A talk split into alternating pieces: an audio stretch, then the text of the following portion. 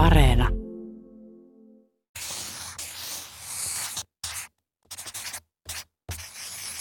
Nyt kerron venäläisen tarinan, jonka nimi on Iso turnipsi. Vanha mies istutti siemenen multaan ja alkoi hoitaa sitä siementä hyvin.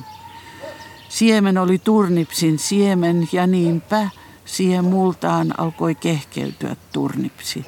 Se kasvoi suuremmaksi ja suuremmaksi ja lopulta isäntä arveli, että se saattaisi olla kyllin suuri jo mullasta pois vedettäväksi. Vanha mies tarttui turnipsiin ja yritti vetää sitä mullasta ylös, mutta eivät hänen voimansa riittäneetkään siihen. Turnipsi ei hievahtanutkaan.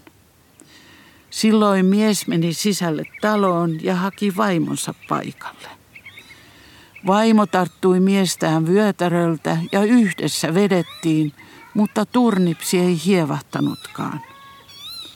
Tämän jälkeen hommattiin paikalle lapsen lapsi, joka tarttui mummia vyötäröltä ja mummi vaaria ja taas vedettiin yhdessä.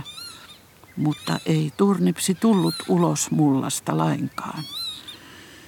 Silloin ei auttanut muu kuin hakea koira paikalle.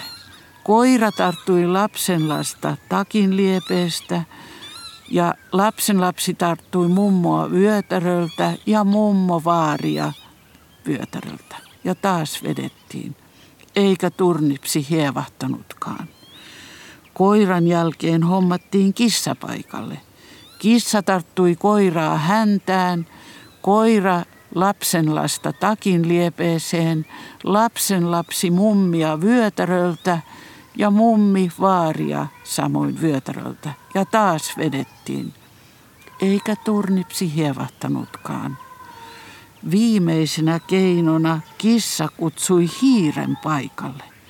Hiiri tarttui kissaa hännästä, kissa tarttui koiraa hännästä, koira lapsenlasta takin liepeestä – lapsen lapsi mummia vyötäröltä ja mummi vaaria vyötäröltä. Ja taas vedettiin. Ja ihme ja kumma, silloin se iso turnipsi sieltä mullasta lähti irti ja tuli kokonaan maan pinnalle. Sen pituinen se.